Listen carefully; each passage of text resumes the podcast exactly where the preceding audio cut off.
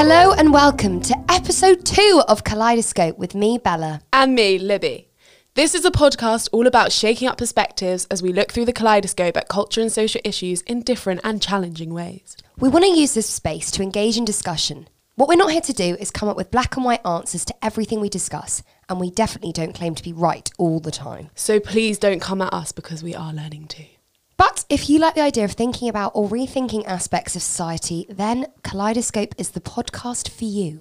We also have some thoughts on what we have consumed this week with some great recommendations. We're so grateful for all the support from the last episode, and we've been touched to see people sharing the podcast with their friends. We've had some interesting responses too, prompted by us talking about white privilege when referring to the film Waves and Queen and Slim. One listener asked if we knew that in the UK, white working class boys were the least likely to succeed in the UK. We realised that was a really interesting point. Um, and we recognise that there are different types of privilege other than white privilege, such as being male, heterosexual, cisgender, able bodied, and in the case pointed out, socioeconomic or class privilege. But we just happen to be using the examples that were focusing on the colour of your skin and how that can affect your starting point in life. There are clearly other factors that can make a person feel they have to go beyond being average to get the same results as someone with a privilege that they don't have. We really like the same listener pointed out that advice is always given in destructive ways. Messaging that when people are wrong, it's always, why have you done that? You're a mess. I can't believe you're in this position. Everyone looks to reaffirm people's failures with a harsh but true mantra, rather than helping that person build a framework to avoid it happening again. So, this really comes down to whether perfection is even remotely achievable. Um, I also think that says a lot about the person that's reaffirming someone's failures and how they're almost reveling in it. Um, I think that in some ways it's a relief that someone other than us has messed up or reveals or projects a sense of their self doubt, which makes you feel less alone and judgmental of yourself. Like I had this recently um, at a dinner party um, with a couple of mates of mine, and um, one of them really honestly op- opened up about something personal to her.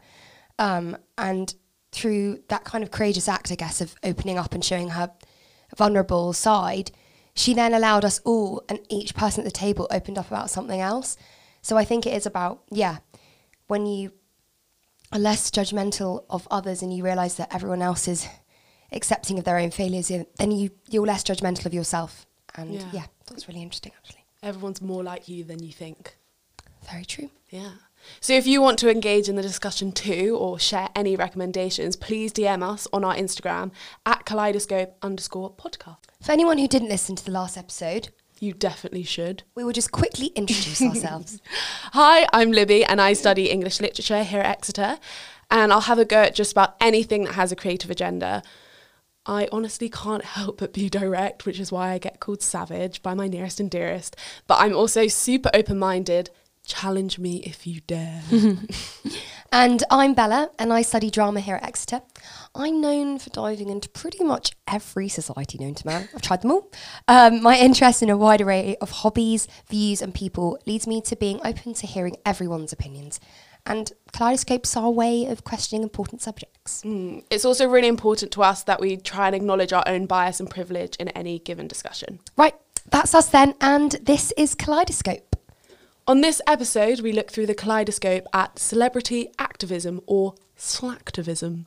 So, it kind of came onto this subject because I was thinking that it, it, seems that every celebrity with a platform has something political to say when they come into the limelight, especially when we've just had award season. It's kind of like the time of red carpet activism. But the thing is, do they actually? Do celebrities have that power? Like many celebrities get criticised for not speaking up about global issues which yeah. have importance to them or speaking on behalf of people that perhaps have better knowledge over some subjects. Mm, I do know what you mean. I feel, but I just kind of think that we've seen a lot of politically tinged speeches that gain a lot of applause at the moment, but then I'm thinking, like, do they really mean anything?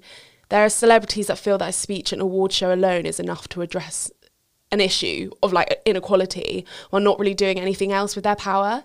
Um, I read uh, Yvette Dion, editor in chief of Bitch Media, um, I read something that she wrote, and she said that the biggest criticism I have about the way Hollywood has used the red carpet to make protest statements is that it's always temporary. Mm. It's just one thing in the moment, and it's not lasting, so it doesn't feel like it's going to have a real impact.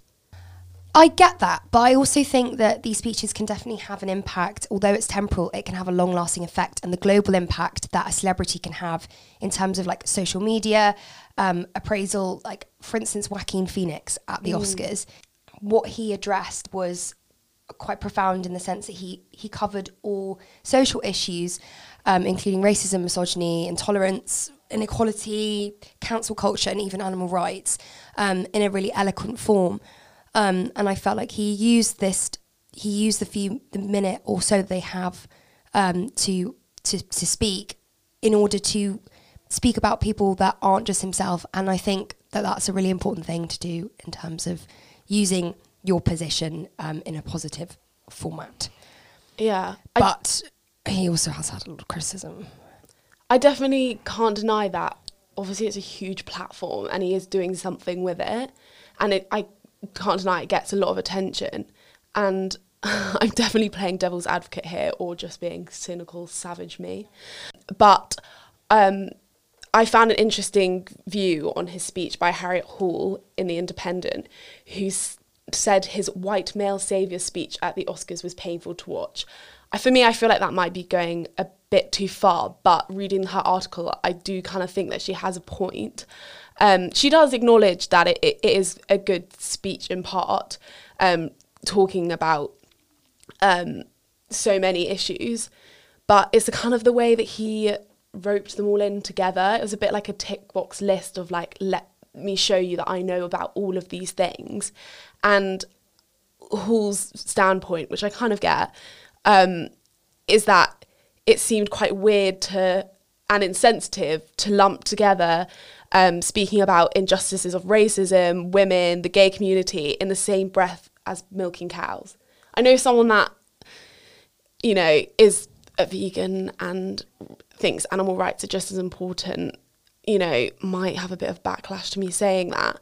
But it just seems to highlight his own like white male privilege that that's the sort of thing that he Focuses highlight yeah. yeah the thing that he focuses on the most when it's like the other struggles have such like long history and Yeah, I. I completely get that, but I guess he's talking from, like you just said, a, p- a position where he feels like that mean he, he is a vegan, so it means something. It's close to his heart, and I feel like he's addressing that um, from his point of view and not imposing his own white privilege, I guess, onto subjects that he might not know enough about. then why mention those subjects at all like because just then it's to because I think you need to use your platform too, and I think he would have been criticised if he hadn't. And he, if he had only spoken about veganism, he would have been. Other people would have been like, "Well, what about the other other issues, which are perhaps, like you're saying, in many cases, more important, or are they? You know, should we- should we be hierarch? You know, putting these issues in a hierarchical scale? Um, many many listeners might. I'm, I'd be interested into what to what degree they think Mm. that issues come in different scales um, of Yeah. importance. I definitely think it is a fine line because it's clearly beneficial for people to act as allies, whether that's sincere or not. Don't know why I'm being so cynical um, No. to oppressed groups, but they're also going to face criticism in doing so because uh, it's just such a I think it's also interesting that, well, he got backlash from a Wangari farmer um, who basically said that he was tired of actors speaking on subjects that he believes they know nothing about. well, that's Um, always happens. which which I thought was quite interesting. Yeah, but particularly in this case with Joaquin um, and talking about animal animal rights. Um, so I th- I think I think we can take into account that maybe some of these actors or celebrities don't know enough about particular issues, or do they? Like I think sometimes we're undermining that. Although they're in the arts, it doesn't mean that they're necessary not that they're necessarily not intellectual beings and human beings. Like Yeah, I think it- doesn't make them experts though. no, it doesn't make them experts, but I don't think we can also undermine the value that they have to speak. And also, everyone has the right to speak about anything. And I think, you know, we're in a democratic country, and not all countries are, but you, do you know what I mean? Like, I think. Yeah.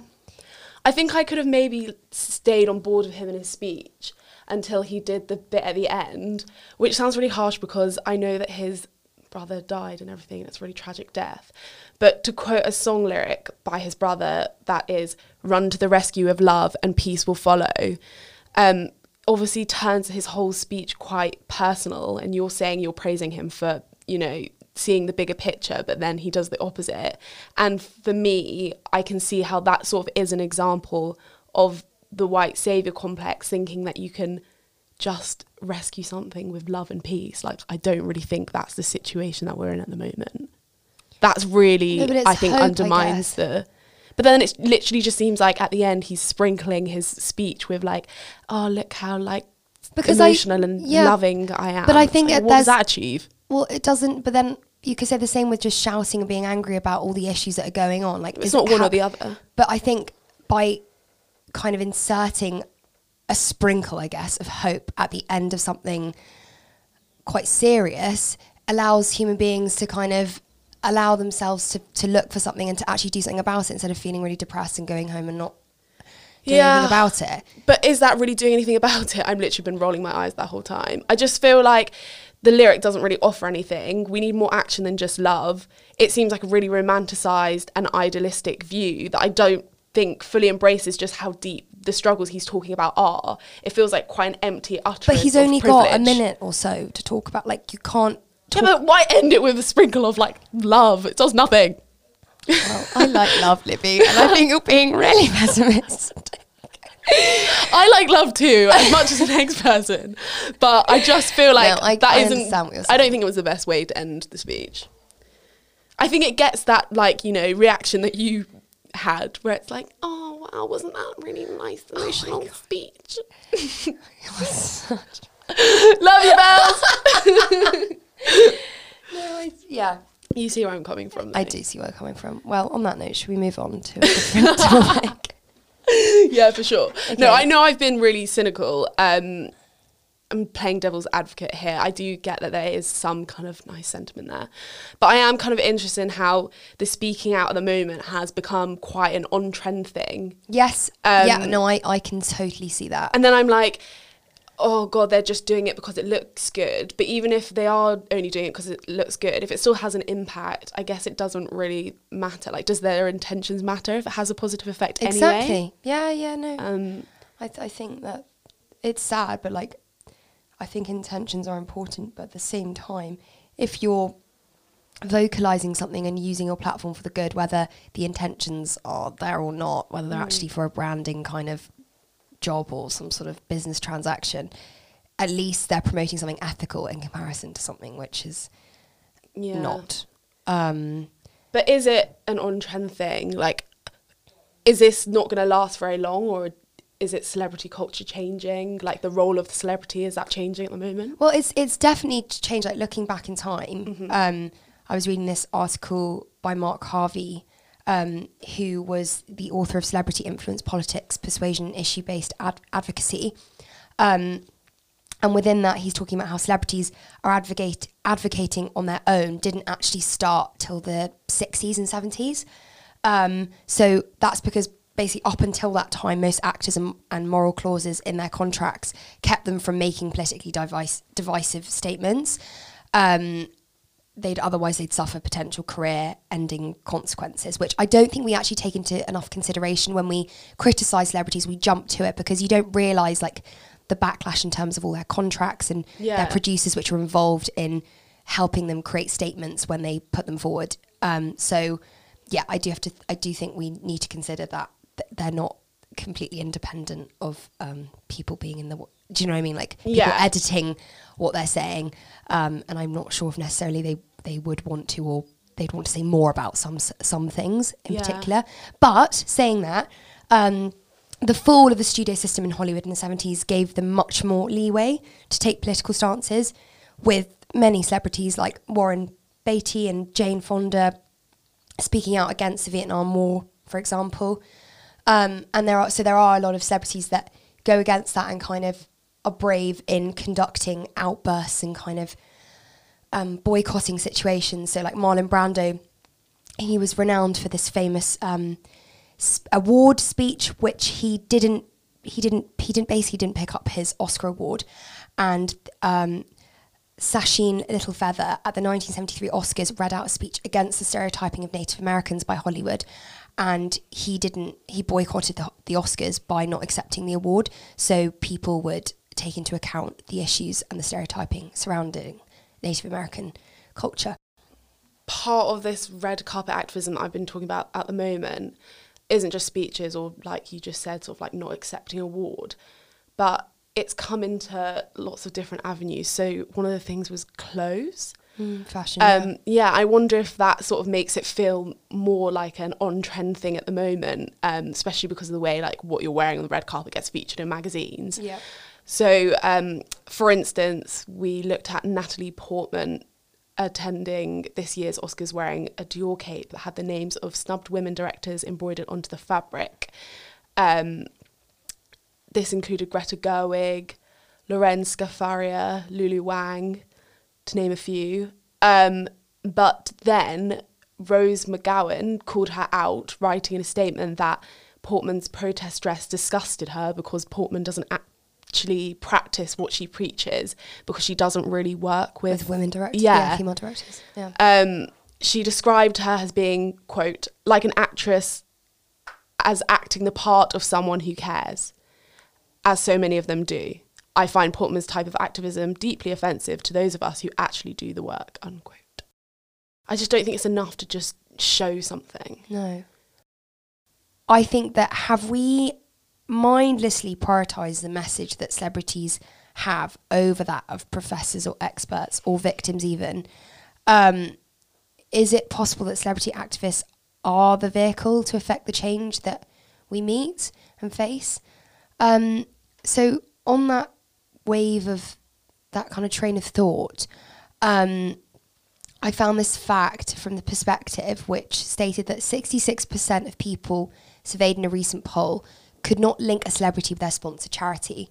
Um, and these numbers suggest that celebrity is not enough to sell an idea, but we're more likely to hear about climate change from the likes of Matt Damon or Leonardo DiCaprio than the professional environmentalist Al Gore um, or actual climate scientists. So, in many cases, it's found that the celebrity name will stick while the cause won't, leaving actual experts desperate for an audience and a platform to speak. So, I think we have to be careful that, like Libby said previously, that we're we're not just listening to people and taking things as fads or trends and we're actually doing something about it and we're not just leaving the auditorium thinking that we can just spread love Yeah. like Joaquin Phoenix said So would you say that celebrities have a social responsibility then?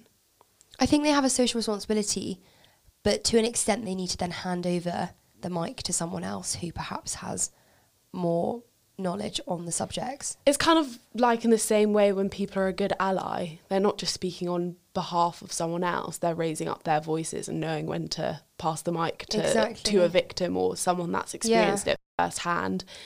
Um, or interpreting it in their own way. So, for instance, like Taylor Swift, she's an advocate of the LGBTQ community, um, and she's a political ad- activist um, within that. Um, but she she says something in her art. So she's a singer. If people don't know who Taylor Swift is, um, and she often uses her lyrics in order to empower and to spread awareness about things that matter to her. Um, she didn't initially do this, and she got a lot of criticism for that um, which I think is is interesting to take on board.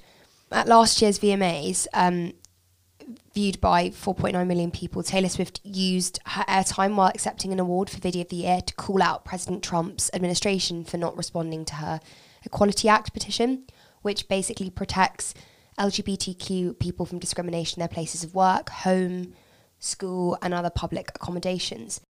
But yeah, so just three years ago, though, she was condemned by many for her silence during the 2016 US election. So I think going back to the idea of like, if celebrities don't speak at all, they're criticised. But then if they speak too much or they speak on behalf of communities that perhaps um, many feel they, they don't have enough um, kind of, I- guess, information on, then do they have the right to speak at all? But yeah, I think it's interesting, like how she talked about. Unfortunately, at the time, you had a political opponent who was weaponizing the idea of the celebrity endorsement. He was going around saying, "I'm a man of the people. I'm for you. I care about you," and she just knew that she wasn't going to help. Um, and she was like, "Would I be an endorsement or would I be a liability?" She didn't realize until recently that she could advocate for a community that she's not a part of. Um, she says that it's it's hard to know how to do that without being so fearful of making a mistake that you just freeze. Because my mistakes are very loud. When I make a mistake, it echoes through the canyons of the world. It's clickbait, and it's a part of my life story, and it's part of my career arc. Um, so I think that's really important to consider. I've read quite a bit of criticism about her anthem, You Need to Calm Down, her LGBTQ acceptance am- anthem, um, and how it, because it featured a lineup of queer celebrities, she got accused of um, queer baiting. Um, do you think that is true? That's what she's done? Um, would you would you go into detail a bit more about why exactly she what in what sense she was queer baiting? in the sense that she is using the LGBTQ community like for her advantage in this music video, like having a lot of like queer icons. Um, ident- she's identifying as an ally, but I think the criticism. I'm not sure if I actually believe this, but I, but the criticism goes that her allyship is bordering on appropriation to her own benefit. I, I think Taylor she I think Swift is trying to do the most she can within the position that she can. And I think by criticizing that, it just it puts her in a position where I think it she might not do anything. And and she was definitely criticized for that. Like people have said, is Taylor Swift a bad activist? Like why all the advocacy talk now? Has she even done enough in the past to warrant her outspokenness? In comparison to like ugly Betty Star, America Ferrera's on the ground activism. Um, so I think it's really difficult because you you get judged if you're not politically engaged all the time, and then you do if you you you don't warrant within that, and you're not um, a part of that, or you or you don't or you're not particularly affected by an issue. Yeah. Um. So I I think I actually I think I disagree with that criticism. Yeah, I think I can understand why in the moment of her producing that LGBTQ anthem, it was really wrapped up in this queer culture aesthetic with rainbows I, and um, she was slightly glamorizing yeah in terms of well not gl- i think glamorizing might be the wrong word but i guess it's just using it in the moment for like a, a new aesthetic yeah. for taylor swift and i do get that for her change her aesthetic change yeah but yeah. i think with what you were saying about how she um she call made a call out to President Trump's administration um, and was actively doing stuff to do with the Equality Act petition. I think that is almost more redeeming because, like we were saying, which is different to Natalie Portman, who just did the aesthetic side of it. She is backing it up with actual action, and yeah, I think exactly. that's a difference. Yeah. I guess part of Taylor's activism then is her celebrity activism is putting politics into her art. Yeah, for sure. Um, and that made me think about Dave's rap Black that he performed at the Brits, which was already an existing song, but then he added a verse. Um, have you listened to it? Mm, yes, I have. Yeah. Um, first of all, I just want to say I found out when I was looking into this that he is 21. No, he's not. Yeah. Imagine writing stuff like that when you're 21, going on a stage that big and performing. Go on, Libby. My time has come. Um, but basically, um, Kehinde Andrews in The Guardian um, put it quite well. He hailed it as the moment that grime truly gave full throated and undeniable voice to the politics of Black Britain. So he basically added a verse to his song Black that condemned Boris as a real racist um, had commentary on Windrush reparations. Um, he mentioned Grenfell, and there was a tribute to those um, London Bridge victims, Jack Merritt and Saskia Jones. He also said um, about how if you're black, um, you're working twice as hard as the people you know you are better than, which re- really relates to what we were talking about last week, um, and being at a disadvantaged starting point and not being able to just settle for average in that case. Um, I just thought it was quite interesting because I think that is a really powerful way to give a message rather than a speech is in theatre, music, art, um, any of those forms. Um, it's definitely very engaging. Yeah. I think I think the format is is crucial. Um, and obviously, there's black artists that have made political tracks in the past.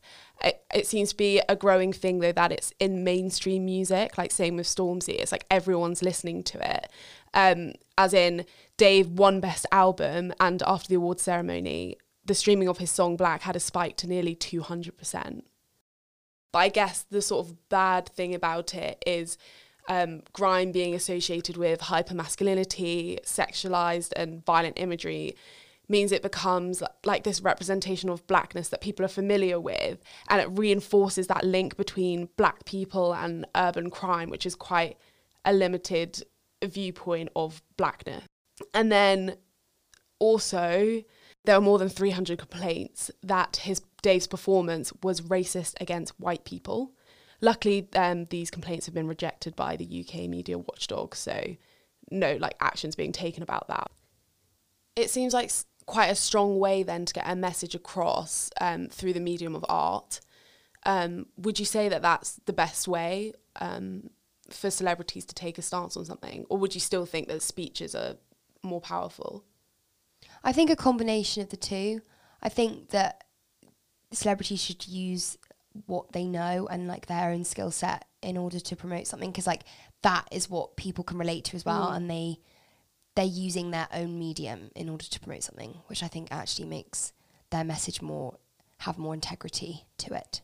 especially when they're consistently making Yes. th- that those similar messages rather than just doing it for a fad. If it's like that consistently runs throughout their art, I think that's a lot more compelling um, and believable. that's weird.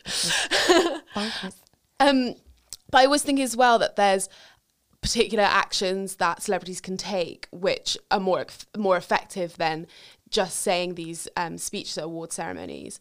So, for instance, Frances McDormand finished her 2018 Oscar speech with the phrase, "I have two words for you: inclusion, rider."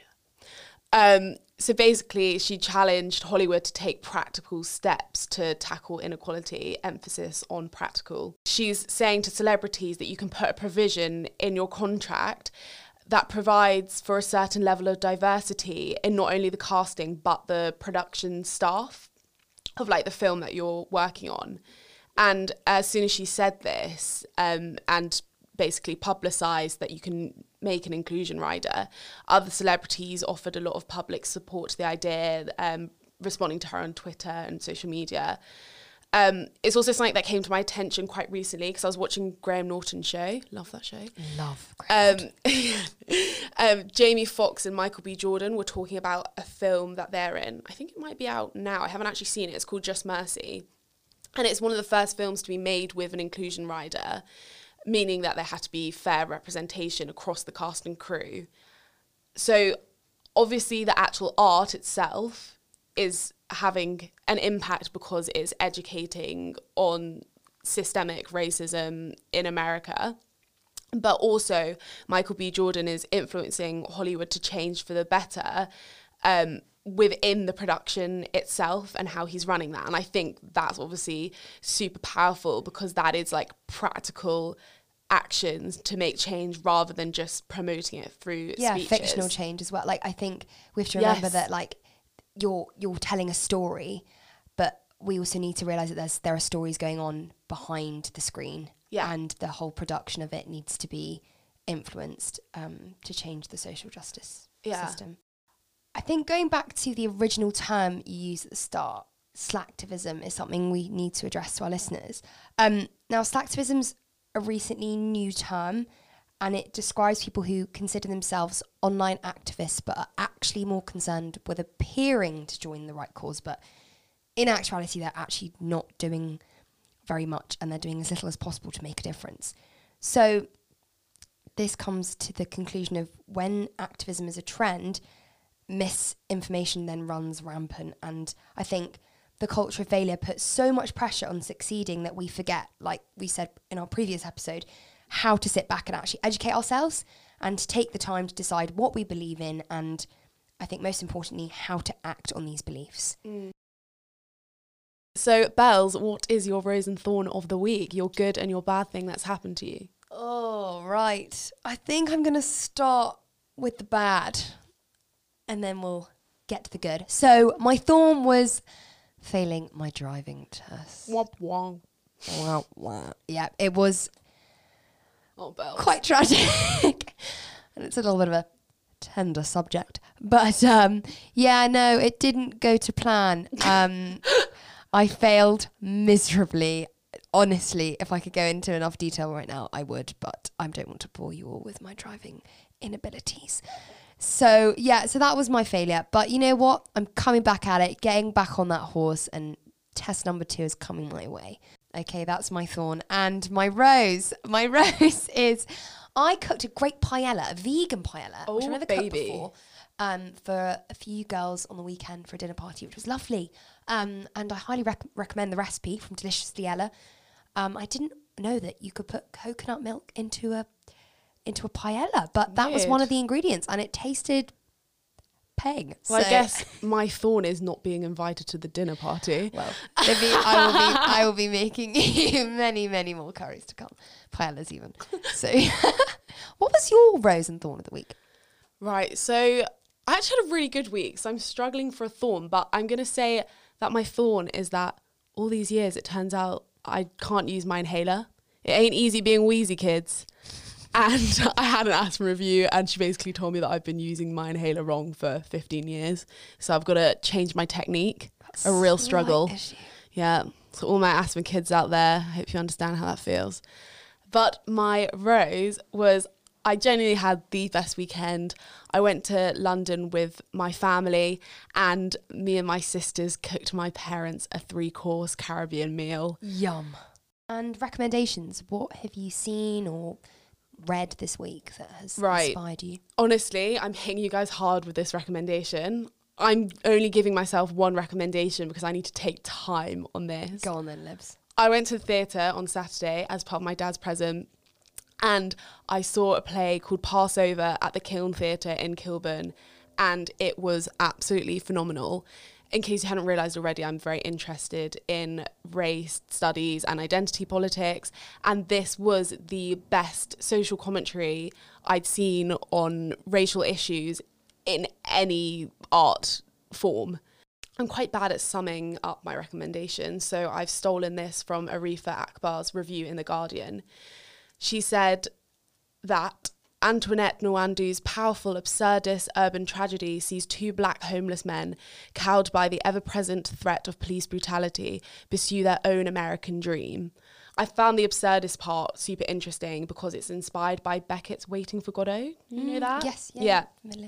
Um, and the two black men have like incredible chemistry with their play fighting, and they speak about passing over into a life that's not defined by police persecution, indulging in fantasies of like ordering all this like amazing food if they were in a hotel penthouse. Um, and it's like got really funny moments like that when they're talking about eating caviar. It speaks to America directly about white on black violence, but I really hope that British people realise it's still super relevant here, especially with what we were talking about um, with Dave's rap at the Brits. It was really clever in that you didn't really know where the narrative would end up. Um, and I looked over at the end and my family were all in tears, but I couldn't even be sad because I was so excited about what the production had achieved. And although it's on in London and a lot of people aren't in the London area, it actually has been made into a, a film version of the play um, directed by Spike Lee, which you can watch on Amazon Prime. So that's on why that. I need everyone to watch this. I haven't watched the film version yet, um, so I'm going to watch that as well. I'll tell you guys what I think compared to the play, but definitely, definitely, I could not plug this more. Like, I'm so excited speaking about it now. I hope that comes across. So So, that's my recommendation. Get on it. you, Bells? I um I saw an amazing film actually um on the weekend. It was National International Women's Day on Sunday, um, and I was very lucky to see the Feminista Film Festival, which was on at the Phoenix, which is our local independent cinema here in Exeter. Um, and it's so good. I highly recommend. it. I literally saw two films on the weekend for five pounds each, and I just So think good. it's just such a lovely cinema, and and it's very cheap as well, reasonable. This film was celebrating International Women's Day, and it had a selection of short films telling the most inspiring stories about women and girls from around the world.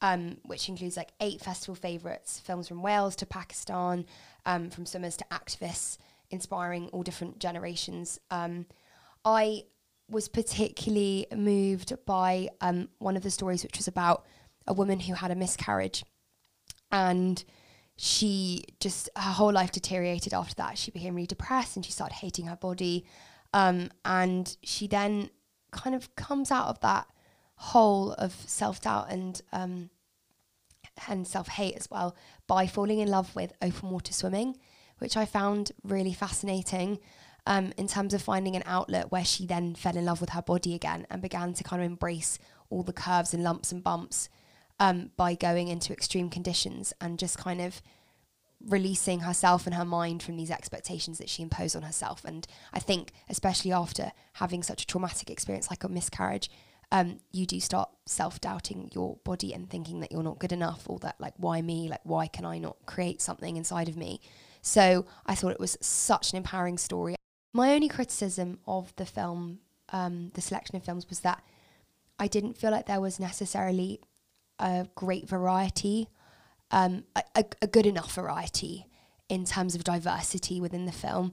There weren't any um, black lives mentioned or or black women mentioned, which I which I found to be um, quite exclusionary in some respects. That means it's not intersectional feminism.